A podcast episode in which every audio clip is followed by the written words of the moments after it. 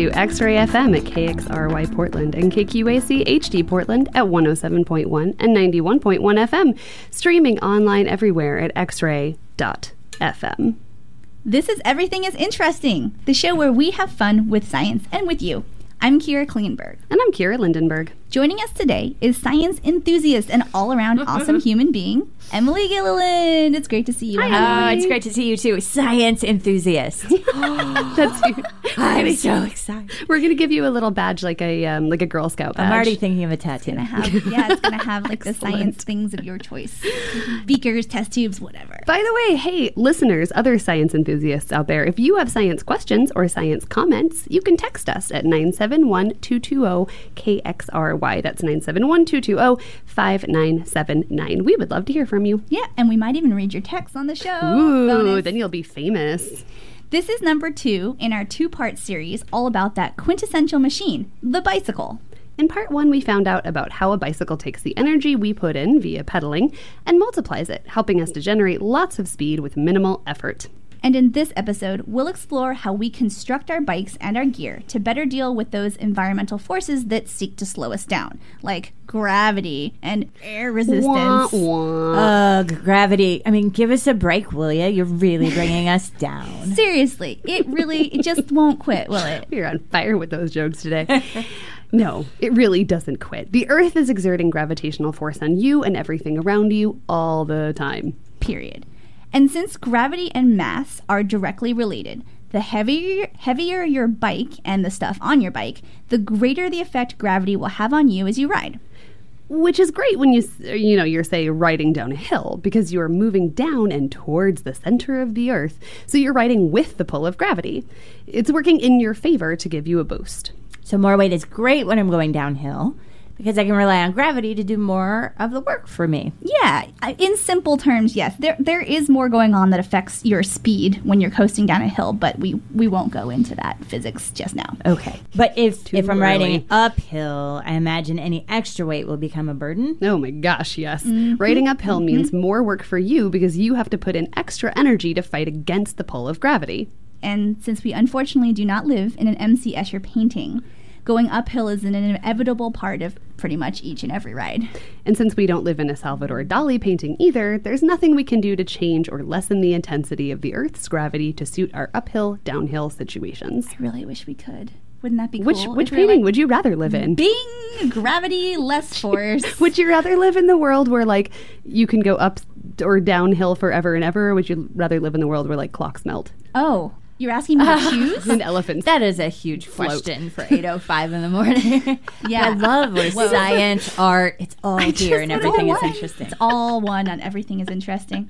I'm not going to choose. I'm just going to let our listeners imagine what I Uh-huh. might choose. Both. Long elephants world. All right. Here's the lucky thing for us, though. Since also, since we said mass and gravity are directly related, we can reduce the effects gravity has on us simply by reducing the overall mass of our bikes. Basically, you make it lighter, and going up a hill will be easier. But can I make my bike too light? Hmm. Only if the loss in weight compromises the strength of your bike. It won't matter how easy that hill is to climb if the frame of your bicycle breaks in half midway through your ride. That'd make it tough. And finding a balance between light and strong material, it's pretty tricky. So su- super light materials like most plastics out there, they don't really have the strength to hold us up without cracking. But super strong materials like most metals, they're often also really heavy. So my current bike frame is made of steel. Compared to some of my friends' bikes, it's definitely a little clunkier. Yeah, well, steel has been one of the most popular materials to make bike frames out of for a long time. And that's because it's densely packed with molecules, so it's strong and durable. And it's also not terribly expensive. But all those densely packed molecules make steel pretty heavy. Aluminum is another option. It's a little bit lighter. Uh, they aluminum molecules have a much lower density. They're 2.8 grams per cubic centimeter as opposed to the 7.8 grams per cubic centimeter of steel. That's crazy. But aluminum is much more brittle than steel, and so it's not as resilient. Often you only get about five years of lifespan out of an aluminum frame, and after that you might start to see warping or even cracking, which results from the damage and fatigue your frame has endured as you ride. To get a feel for what this is like, if If you punched a hole through a steel wall, the rest of the wall would retain its integrity, right? Like the wall would keep standing. But if you punched a hole through an aluminum wall, it's just a matter of time before it crumples like an empty beer can. On your forehead after a party, right? Are you crushing aluminum walls at parties? No, no, no, no. The beer can. The beer can. I was like, man, I go to you're great parties. guy. I go to, I go to great Obviously. parties. so steel is heavy but sturdy, and aluminum is light but not as durable. Neither seems like the best option for my bike frame. Well, if you have the extra cash and you want the best of the best material, frames made from carbon fiber, those are the ways to go. It's carbon fiber is so cool. We'll probably it. just have to do like a whole show on it one day, but for now, here's a short explanation. It has a lot of ac- applications. So a carbon fiber, uh, I can't say it, a carbon, Carbon fiber. frame is constructed out of basically regular old plastic. But that plastic has an extra component in it special woven fabric that's embedded directly into it. This fabric kind of looks like the mesh material that you make window screens out of, but it's made from millions of interwoven strands of pure carbon. and carbon, those strands of carbon are hecka strong. So you know carbon is strong. Uh, carbon and strong do not really go together in my mind. I mean, take pencil lead for example. It's made from a form of carbon, right? Yeah, and not lead, which is confusing. Yeah, it's pure carbon, actually. We call it graphite. Okay, well, I remember endlessly sharpening number two pencils back in grade school because the pencil mm-hmm, lead mm-hmm. was forever breaking. So, what's different that makes the carbon fiber mesh so much stronger than the carbon and like pencil lead? Ah, okay. It's it's actually the the pencil lead not being strong is kind of an illusion. It's the graphite stick in your pencil is actually pretty tough. It just appears to break easily because of the way the graphite is layered. So each graphite stick in a pencil is basically made of lots and lots of one atom thick sheets of carbon, and all those sheets are stacked on top of each other. And those sheets are pretty easy to separate. So the carbon sheets are what we actually leave behind on the paper when we use the graphite pencils to write. By the way, we just got a really great text. Humans are also made of carbon and are notoriously squishy. Yes! That's a really good point. Thank you, listener. so, But have you tried to tear us apart? count counterpoint. Don't do Point that. counterpoint. Don't go. This is not a science experiment to Don't try. try to Don't pull your go- friends apart. Don't, in the name of science, don't kill your friends. So, okay, so if you've got those sheets of carbon and you can like zoom in on one, what you're going to see is that the carbon atoms naturally arrange themselves into rings. And then all these rings bond together to form like a flat honeycomb style pattern. In this arrangement, each ring is molecularly bonded to six other rings, one on every side. And it's very difficult to separate a molecule from six other molecules. So this sheet of carbon is extremely strong. It can stretch and it can bend and it even it can even wave like a flag. But it's nearly impossible to break those bonds between the rings of carbon apart with sheer force. So now imagine taking a few of these one atom thick carbon sheets, stacking them together, and then rolling it all into like an unbroken tube like a straw. You now have yourself a carbon fiber thread, and that can be interwoven with other carbon fiber threads to create a carbon fiber fabric that's both incredibly flexible and incredibly strong. So, a bicycle frame made from this carbon fiber fabric will absorb shocks with ease, and it also can't really be dented.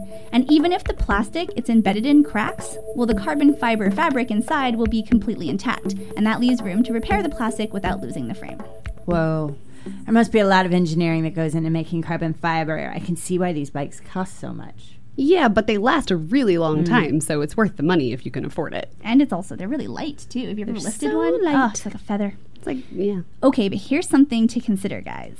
No matter the strength of the material that you make your frame out of, it won't matter unless the shape of your frame is up to the challenge of holding up your big, squishy human body. Whoa. So so why does shape matter?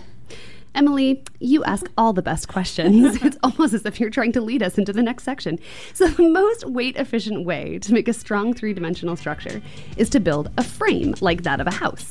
But sitting on top of a 3D cube like house like frame is not exactly a great bicycle design because you know you want your legs to be able to reach the pedals on either side, right? A two dimensional square would make things more comfy, you know, as far as sitting on top of goes, but it would lack the stability and the strength of its 3D counterpart because the 2D square wouldn't hold its shape when you sat on it. Imagine you're building a 2D shape out of four popsicle sticks, and they're all the same length because you, you know, got them out of the same four kinds of four popsicles. Chocolate, Okay. chocolate ones. They were chocolate popsicles. Yeah, sure. Yes. All right, so you can arrange those popsicle sticks as a square, or you can arrange them as a parallelogram, or you can make a really, really, really squished down flattened parallelogram. I mean, there are so many shapes these four sticks can bend into, because a four sided two dimensional shape can have countless different angles at each one of its corners. Not exactly what you want in a bike frame. A squishy parallelogram bike. no, but let's say you only have three popsicle sticks. Then guess what? You can only arrange them in one way a triangle with 60 degree angles at each corner. Unless you separate the sticks or break one clean in half, the corners of your triangle will always stay the same shape. Even if you had popsicle sticks of different lengths, the angles of the corners are still predetermined. You can't change the angles without changing the length of the sides, so it's impossible to deform a triangle. Because the triangle is the most stable of all simple two dimensional shapes, because it's the only geometric form that will hold its shape when under pressure from any side. it makes for a mm-hmm. really great bike frame design. I see. If I had a square frame, I could squish it into a parallelogram pretty easily. But if I had a triangular bike frame, even try to smash it with all my body weight, it will retain its angles and therefore its shape. Precisely! And what this means for your bike is that when a force is applied to one corner of your triangular frame, like the weight of your body on the point where your seat is attached, then the force will be pretty evenly distributed throughout the entire frame, which is then evenly supported by both your wheels. So if your triangle shaped bike frame is properly welded, of course, that's important too, um, then that makes for one incredibly strong load bearing bike. Just thinking about my own bike, and I was about to say that my frame is actually in the shape of a diamond, but now that I think about it, it's just two triangles, put back to back. Two triangles back to back give this woman a prize. Double the triangular strength. That's really cool. Mm-hmm. We think it is. Hey, science fans, Kira here. Not both of us, just one of us. We didn't meld into the same person, I promise. Anyway, I've got some very cool news. Everything is Interesting has started a Patreon page.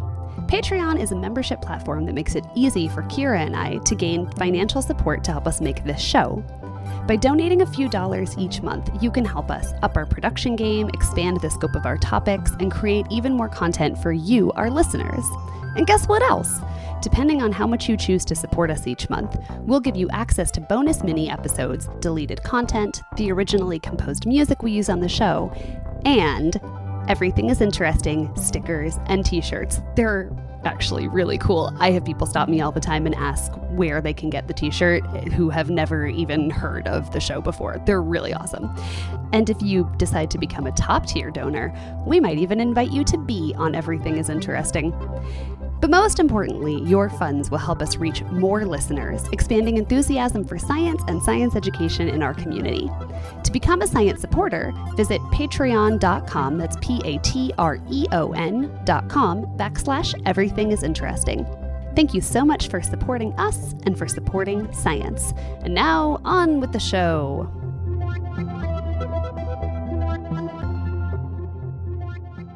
If you're just joining us, this is Everything is Interesting with Kira, And Kira. and our guest is Emily Gilliland. Hi. Hi, Emily. Hello. We're smack in the middle of our second episode about bicycles. We've discussed how to fight gravity by making the frames lightweight and strong, and now we're going to explore how to fight air resistance. And don't forget, you can always text us in during the show at 971 220 KXRY or 971 220 5979. Ah, air resistance, the enemy of movement. Indeed. Tell us, Emily, have you ever tried to wade through a ball pit? Oh yeah, I mean lots of afternoons at the McDonald's play place as, a, as a child I did slash that. adult. Yeah, My favorite slash part. now. I don't even think about how dirty that was now because it was just the memories are so oh, good. was just a another episode. the red ones, the blue ones, Yeah. the green ones, the um, yellow ones. That was the colors, I think. the ball ye- the yellow ones had the most diseases. another for another episode potentially. All right. Well, wading across that ball pit, that's a lot harder than just walking across an empty room, isn't it? And that's because every step that you take in this ball pit of diseased balls, it's more like a kick. You have to expend all this extra energy just to push all those plastic balls out of your way. Right. I mean, I prefer to walk through an empty room where there's nothing in the way of my kick steps. Well, except there is. Turns out, even in an empty room, there are plenty of particles to move out of the way oxygen, hydrogen, nitrogen, water vapor. Well, you can't see them, they are there, and you're constantly running into them. And just like it takes energy to kick aside all the plastic balls in the ball pit, your body has to do quite a lot of work in order to push all of that stuff in the air out of the way, especially when you're trying to move through it very quickly, like when you're zooming around on your bicycle. Zoom. You're battling against air resistance, and man, can it slow you down. But there is a way to reduce the effects of air resistance, and that's to become more. Dun, dun, dun. Aerodynamic. Hooray! Aerodynamic. Hopefully, being aerodynamic will help you move faster than that. Another prize for you, Emily. Uh, th- so, the most aerodynamic of objects have shapes and textures that basically make it easier for the air to move around them. you see it with everything that's designed to move fast sleek planes, bullet trains, cars, speedboats. And you see it in nature the way birds tuck their wings to dive quickly to catch prey, and the, the streamlined look of fish making its way through uh, dense water molecules. And for the last 30 years or so, cyclists have also been experimenting with how to use aerodynamics to achieve more speed. So let's first explore how air resistance actually slows you down, and then we'll explore what aerodynamic design does to try and oppose it. To start with, every air particle you come in contact with acts upon you to create direct friction. In the simplest terms, this means that each molecule sticks a little to the surface of your body or your bike because of the weak attraction forces that naturally occur between most atoms. But added up over the billions of particles you'll come in contact with while riding your bike, direct friction can really slow you down. And I imagine you have to exert more energy to overcome all this direct friction and like and to keep moving. Mm-hmm. Right, yes. But there's even more to air resistance than just friction. When you're cycling, you also have to contend with the way the air flows around you and how that flow affects the pressure in front and behind you. Unlike balls in the ball pit, air molecules in the atmosphere have plenty of space between them. So when you smack into them and push them all together, they become condensed, creating what we call an area of high pressure. And because those molecules in the high pressure area in front of you are busy being sort of squished up, then less of them have been able to flow around you. And this automatically creates a pocket of less dense air behind you. And we call this less compressed pocket of air an area of low pressure. The compressed, high pressure pocket of air in front of you is pushing on you, while the sparsely populated, low pressure pocket behind you is literally sucking you backwards. this is referred to as air pressure drag. It, it seems dramatic, I know, it's, it's crazy, but consider that this is the same thing that's happening inside your regular old boring vacuum cleaner.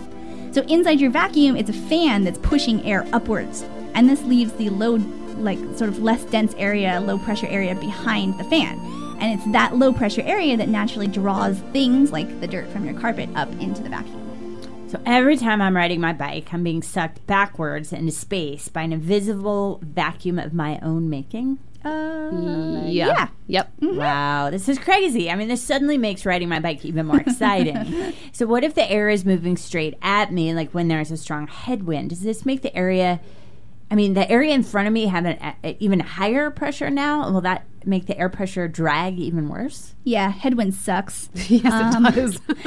as we all know who ride bikes, uh, in the case of a headwind, the molecules of air, they're not only in your way, they're also exerting a force back onto you because they're moving at you. And this is counterproductive to your movement forward. Basically, if you already have to expend energy to plow through stationary air molecules, then you're going to have to spend more energy to move molecules that are hurtling towards you with their own velocity. Just to say again what you said, Kira, air resistance really sucks. it really sucks. Just like your vacuum. That's that was the whole point of this show. Oh, there's more though. There's this thing that happens called turbulence. See, in a perfect world, each thin layer of air that flows over the surface of a moving object, which is known as the boundary layer, would glide smoothly like a well oiled kid on a slip and slide. This type of perfectly smooth movement of air is called laminar flow. But unfortunately, bicycles and their riders, well, we're all kind of covered in all these tiny nooks and crannies. Speak for yourself. I'm very smooth. I gotta pause.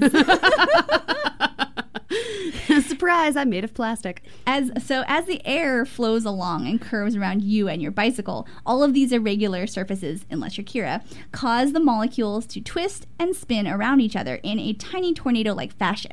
And what you end up with is all of these turbulent molecules stuck in the low pressure area behind you. And of course, you have to use energy to fight and stabilize yourself in the face of all these turbulent molecules. Okay. So air molecules create friction, air pressure drag, and turbulence, all of which slow you down. Yeah, it's a cruel world out there. but aerodynamic engineering can help. Right. So to fight turbulence, you can do your best to change the shape of the parts of your bike to more closely resemble a what's called a forked blade. It looks like an elongated teardrop turned on its side. You know, it's like those helmets that professional bicycle wear racers wear. You guys have seen those, right? Yeah, they're like they super look they look futuristic so cool. looking. So the round end faces forward because round is the best shape for generating smooth laminar flow of air, while the tapered end points towards the back, which is best for minimizing turbulent swirling of molecules when they rejoin at the end of the journey around your head. This sideways teardrop is also the same general shape of the wing of an airplane. It's rounded at the front and tapered at the back. Check that out if you're sitting at the seat next to the uh, next to the wing. You can kind of see it. It's very convenient. and look at the wing and say, Thank you so much, because this ride would be a lot more Yeah, turbulent if nobody had invented turbulence. you. And bike frames are constantly being updated to have sleeker front profiles to lessen overall drag and to be made of the smoothest possible materials to lessen friction. But we'll be honest, a truly aerodynamic frame is actually very tough to achieve. There's a lot going on. Since air flows over every piece of the bike, if you say make one part of it more aerodynamic, it may actually end up causing more turbulent air to flow over a different part. Or a host of other unpredictable things can happen. Not to mention that no matter what you do to your bike and your bike frame, there are still lots of oddly shaped and moving parts on your body.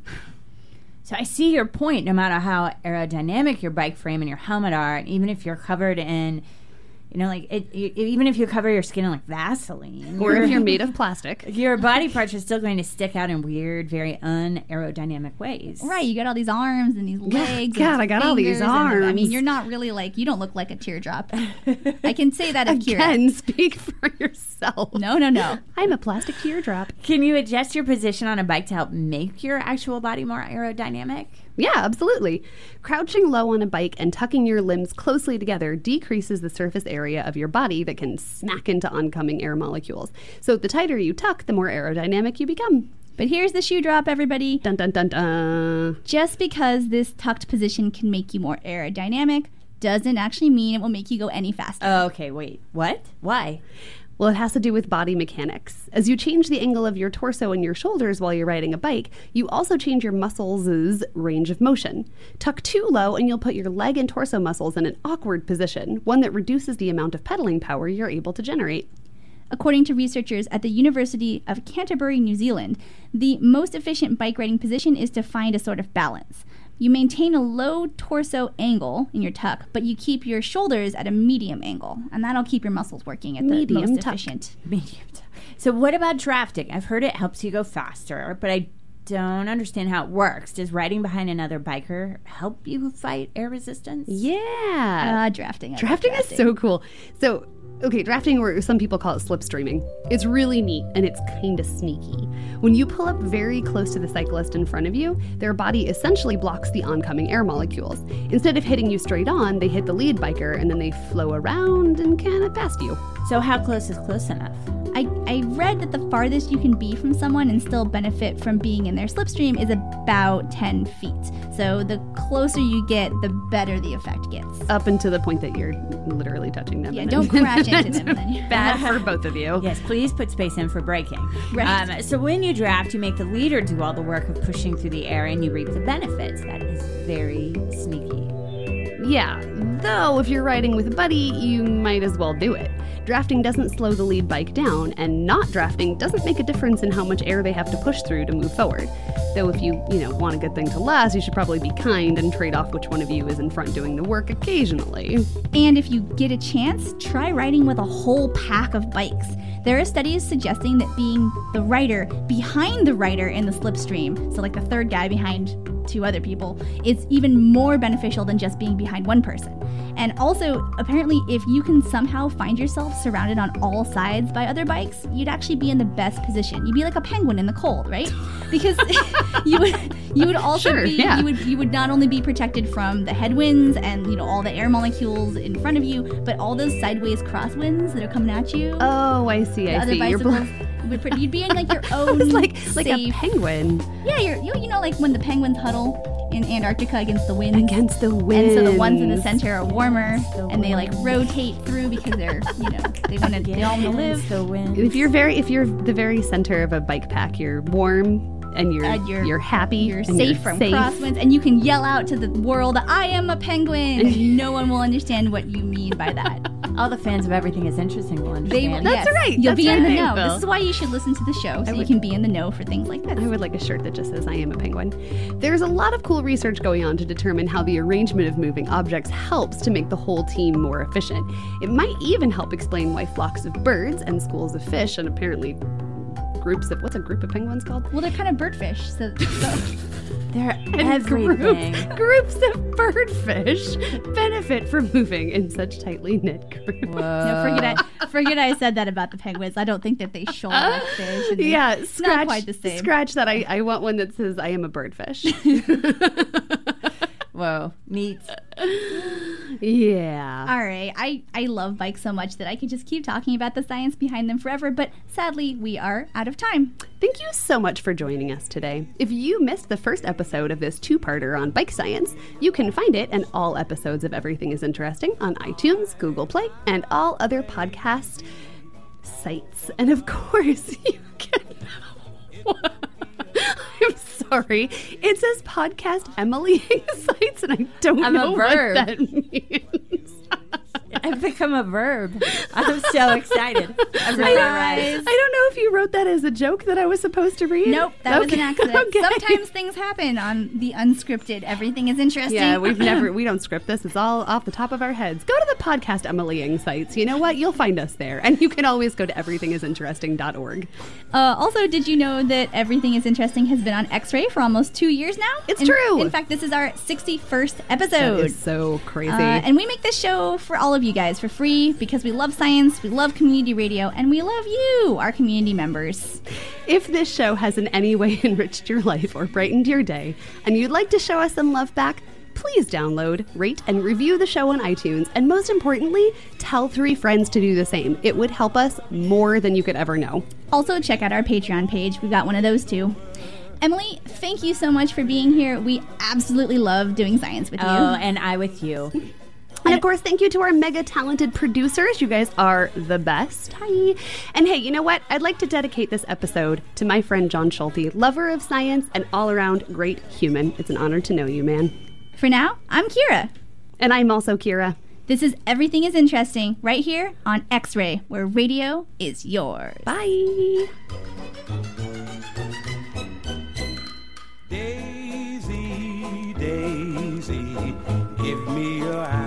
Answer due. I'm half crazy, all for the love of you. It won't be a stylish marriage, I can't afford a carriage. But you'll look sweet upon the seat of a bicycle built for two.